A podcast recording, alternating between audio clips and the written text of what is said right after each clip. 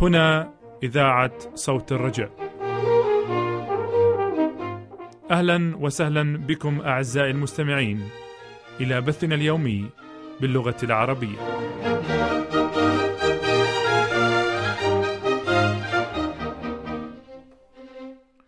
أرق وأجمل تحية يقدمها منير سلام لكم أعزائي المستمعين من وراء ميكروفونات صوت الرجاء. راجيا لكم قضاء وقت ممتع مع عظة اليوم.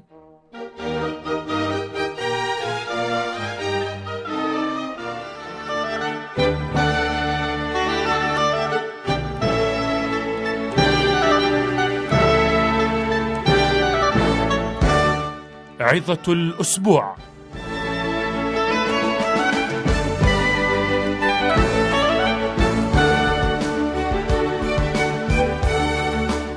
طاعة إبراهيم.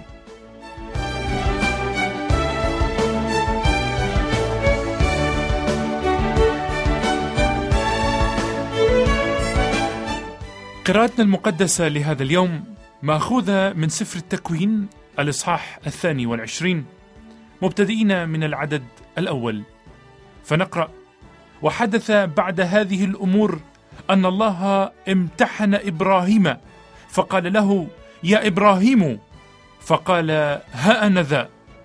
فقال خذ ابنك وحيدك الذي تحبه إسحاق واذهب إلى أرض المريا واصعده هناك محرقة على أحد الجبال الذي أقول لك.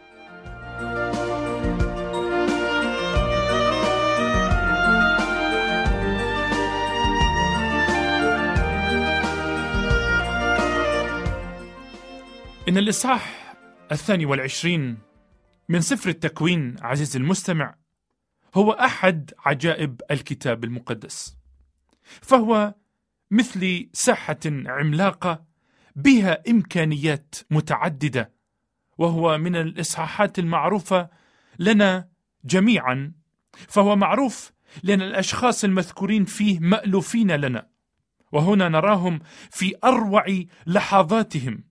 فنرى إبراهيم خليل الله في الامتحان النهائي لإيمانه ونرى إسحاق ابن إبراهيم في بنوته الصحيحة.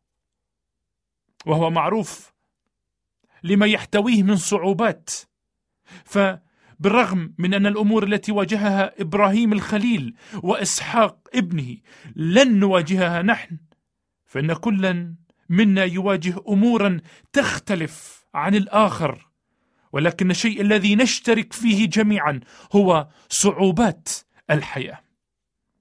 كما أن هذا الإصحاح معروف لأنه يصور لنا قصة الإنجيل الحقيقية.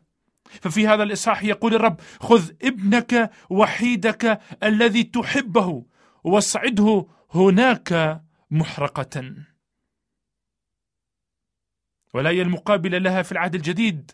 تقول لأنه هكذا أحب الله العالم حتى بذل ابنه الوحيد لكي لا يهلك كل من يؤمن به بل تكون له الحياة الأبدية. فالآب إبراهيم لم يشفق على ابنه. الابن إسحاق أطاع حتى الموت. وكما أن إبراهيم أخذ الكبش وأصعد محرقة عوضا عن ابنه كذلك أيضا السيد المسيح أيضا تألم مرة واحدة من أجل الخطاة البار من أجل الأثمة لكي يقربنا إلى الله. من أجل أنك سمعت لقولي. وفي الترجمة التفسيرية للكتاب المقدس تقول الآية وبذريتك تتبارك جميع الأمم لأنك أطعتني. فإن كل شيء في الحياة المسيحية هو مؤسس على الطاعة. ففي هذا الإصحاح نجد أربع كلمات هامة تتكرر كثيرا في الكتاب المقدس وهي مذكورة هنا لأول مرة وهي نقرأ في العدد الثاني عن المحبة. فقال خذ ابنك وحيدك الذي تحبه إسحاق. كما أننا نقرأ أيضا في هذا الإصحاح. الإصحاح الثاني والعشرين من سفر التكوين والعدد الخامس نقرأ عن الطاعة. فقال إبراهيم لغلاميه اجلسا أنتما هنا مع الحمار وأما أنا والغلام فنذهب إلى هناك ونسجد ثم نرجع إليكما. وأيضا في العدد الثاني عشر نقرأ عن خوف الله. فيقول فقال لا تمد يدك إلى الغلام ولا تفعل به شيئا لأني الآن علمت أنك خائف الله. فلم تمسك ابنك وحيدك عني. وأخيرا نقرأ في العدد الثامن عشر عن الطاعة. فيقول الله لإبراهيم ويتبارك في نسلك جميع أمم الأرض من أجل أنك سمعت لقولي وفي الترجمة التفسيرية قلنا لأنك أطعتني. فالطاعة عزيزي المستمع هي برهان المحبة.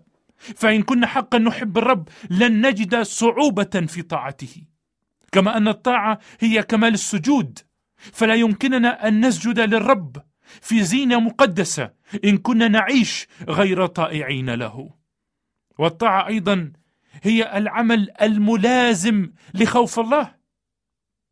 فمثلا نوح كان خائفا الله لذلك أطاع وبنى الفلك. فالرسالة الأساسية في هذا الإصحاح ليست هي الذبيحة المقدمة لكن الطاعة المؤداة لأنه هو ذا الاستماع أفضل من الذبيحة. وقد كتب أحدهم يقول إن الذبيحة التي كانت مطلوبة من إبراهيم لم تكن فقط لأجل غي خيره هو ولا لأجل فائدة الأجيال القادمة دون سواها بل أيضا لأجل تعليم الخلائق الطاهرة البارة في السماء وفي العوالم الأخرى بأن ميدان الحرب بين المسيح والشيطان الميدان الذي تم فيه تدبير الفداء هو السفر الذي تتعلم منه الكون. فلأن إبراهيم كان يعوزه الإيمان بمواعيد الله اتهمه الشيطان فأراد الله أن يثبت ولاء عبده أمام السماء ليبرهن على أنه لا شيء أقل من الطاعة الكاملة يمكن قبوله. إن الله عزيز المستمع لا يريد منك إسحاق بل ما هو أكثر من ذلك. والآن دعني أن أتساءل ما هو إسحاق بالنسبة لك؟ قد يكون إسحاق عزيزي المستمع هو تلك الأشياء أو الأماكن أو الأشخاص الذين ترتبط بهم ولا تتخيل أنك تستطيع أن تسير بدونهم فإنهم قد أصبحوا جزءا من حياتك اليومية ولا تجرؤ على التقدم بدونهم ولكن في حياة الطاعة غالبا ما يضع الله إصبعه على هذه الارتباطات ويأمر بقطعها. وقد يكون إسحاق هو الأشياء التي نحبها محبة شديدة كما لو كانت هذه الأشياء قد تمت داخل قلوبنا وبالتالي فإن فقدانها سوف يؤدي إلى تمزق بداخلنا. وقد يكون إسحاق أيضا متمثلا في طموحاتنا ورغباتنا وآمالنا التي بغيرها لا يمكن أن يصبح مستقبلنا كما تخيلناه لأنفسنا. أي أن رجاءنا مبني عليها وليس على الله. إن الله لا يريد منك إسحاق بل ما هو أكثر من ذلك. هذا هو الهدف من التجربة أن يرى ماذا يكون مسلكك. لذلك قدم لله طاعة كاملة فهو لابد وأن يعتني بك.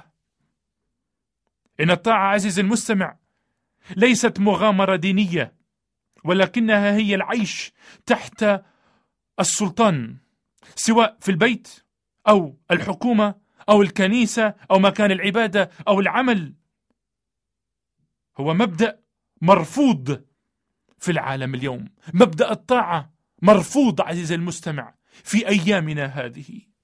لكن الله قد جعله عنصرا اساسيا في جميع أوجه الحياة بحيث أن رفض السلطان سلطان ايا كان سلطان البيت أو سلطان الحكومة أو سلطان الكنيسة أو سلطان العمل أو مكان العبادة.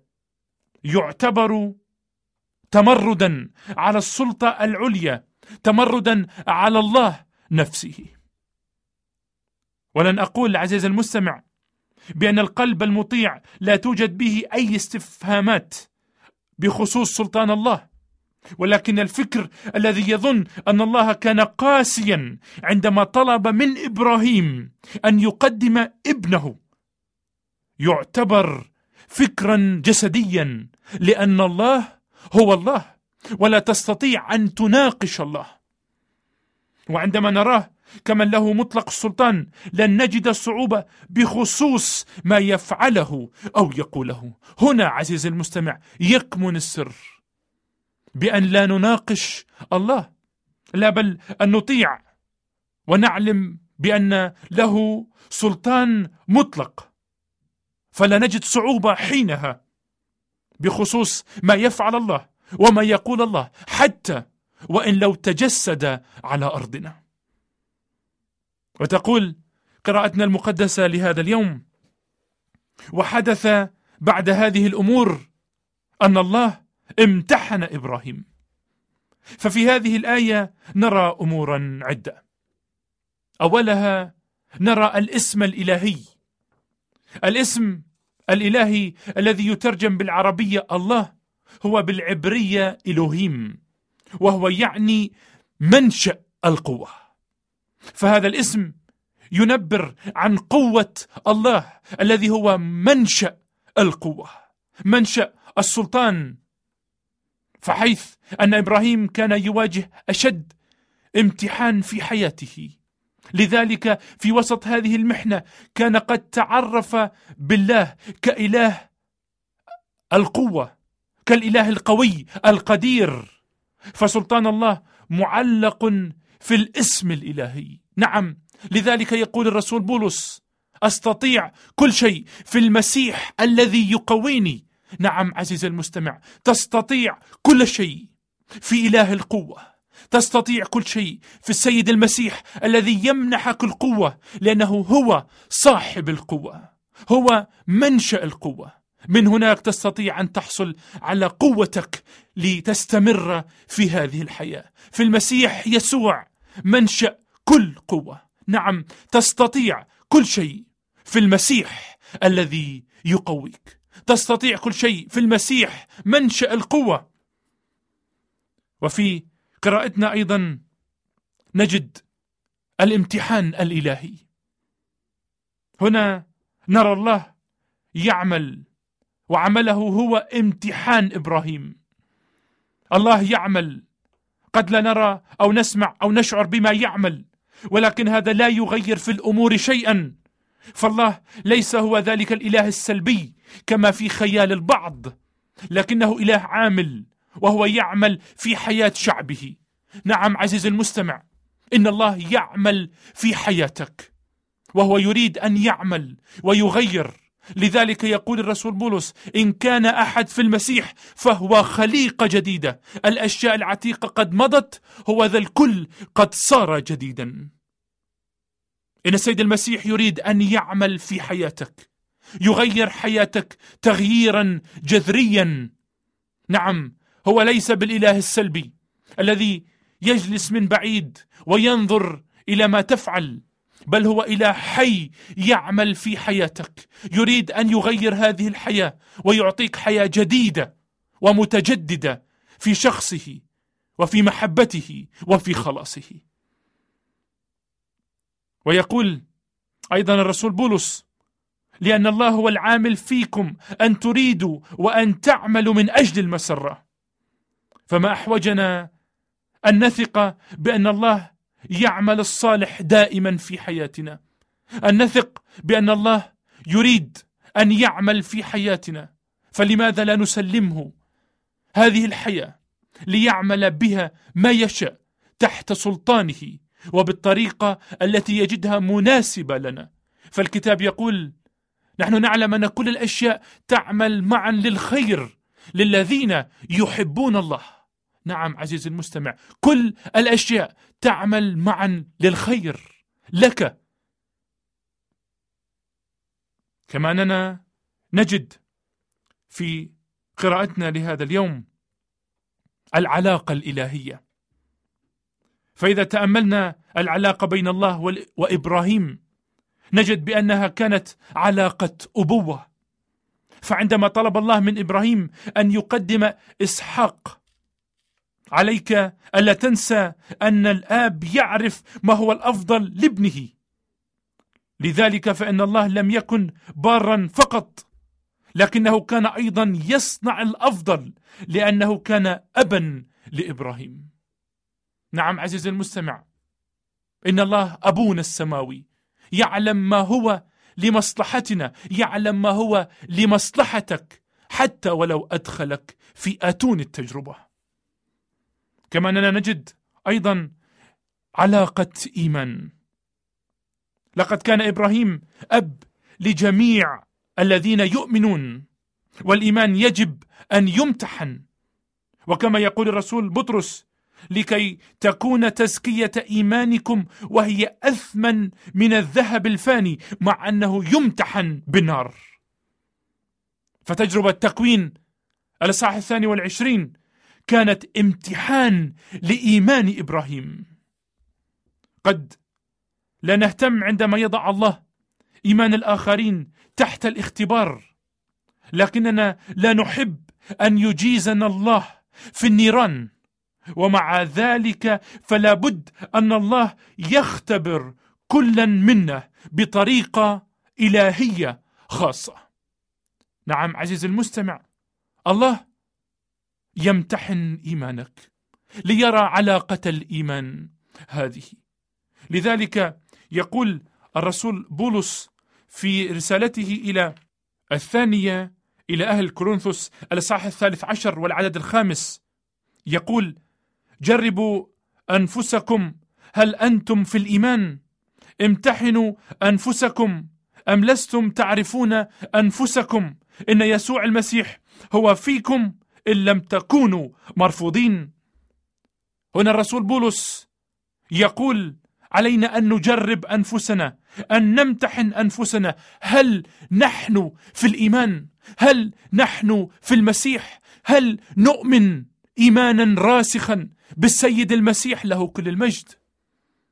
الله سيجيزنا في هذا الامتحان ليرى إيماننا ليرى هل نحن راسخين ثابتين في هذا الإيمان الحي في شخص السيد المسيح.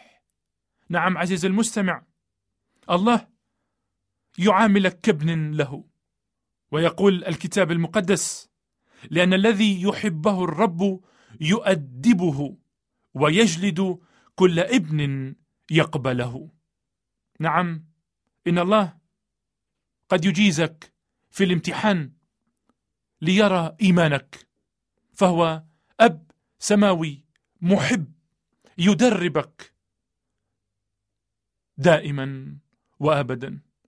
لذلك عزيزي المستمع ها أنا أدعوك الآن لأن تأتي إلى الله. وأن تبعد عن قلبك كل هذه الأمور المتعلقة بهذه الحياة. مشتهيات هذا العالم. تعال إليه وقل له يا رب أنا خاطئ ارحمني. اقبله كملك ورب على حياتك. فهو يقول أنا الآن واقف على الباب واقرع إن سمعت صوتي. أفتح الباب وأدخل إليك وتعشى معك وأنت معي. هو الآن يقف. فلماذا لا تفتح باب قلبك؟ صلي له الآن عزيزي المستمع ونحن نستمع إلى هذه الترنيمة.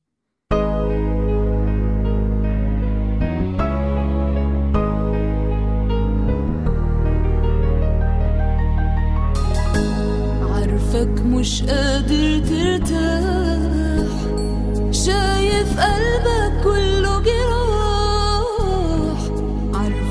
عارفك مش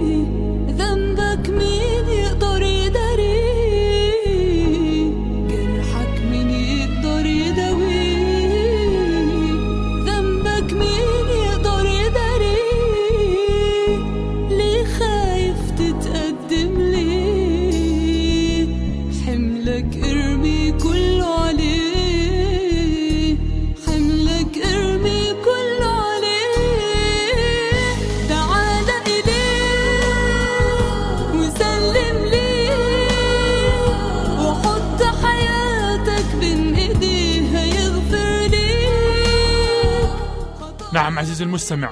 تعال إليه الآن. فهو مستعد أن يغفر لك كل خطاياك وذنوبك. الآن تعال إليه.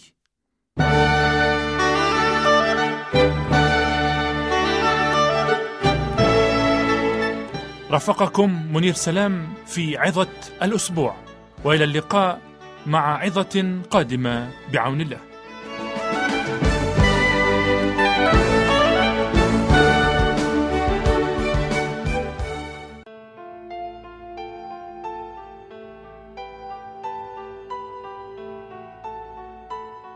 شكرا لك عزيزي المستمع لمرافقتي خلال برنامج اليوم. وسأكون في غاية الفرح لأن أبعث لك بنسخة من دروسنا بالمراسلة أو بنسخة من مطبوعاتنا. وسأكون في غاية السعادة لاستلام أسئلتك واستفساراتك ومقترحاتك وانطباعاتك والرد عليها شخصيا. وإذا ما أردت المزيد من المعلومات بشأن برامجنا باللغة العربية فاكتب لي على العنوان التالي. عنواننا هو صوت الرجاء صندوق بريد 503 الرمز البريدي 1211 جنيف 12 سويسرا. أعيد العنوان باللغة العربية. صوت الرجاء صندوق بريد 503 الرمز البريدي 1211 جنيف 12 سويسرا والرجاء كتابة العنوان باللغة الإنجليزية على النحو التالي Voice of Hope P.O. Box 503 CH 1211 جنيفا 12 سويسرلاند أو اكتب لنا على البريد الإلكتروني save at voiceofhope.net ولك من منير سلام ومن أسرة صوت الرجاء أرق وأحلى سلام. ونحن بانتظار رسائلك وردود أفعالك وليكن الله معك ويرعاك.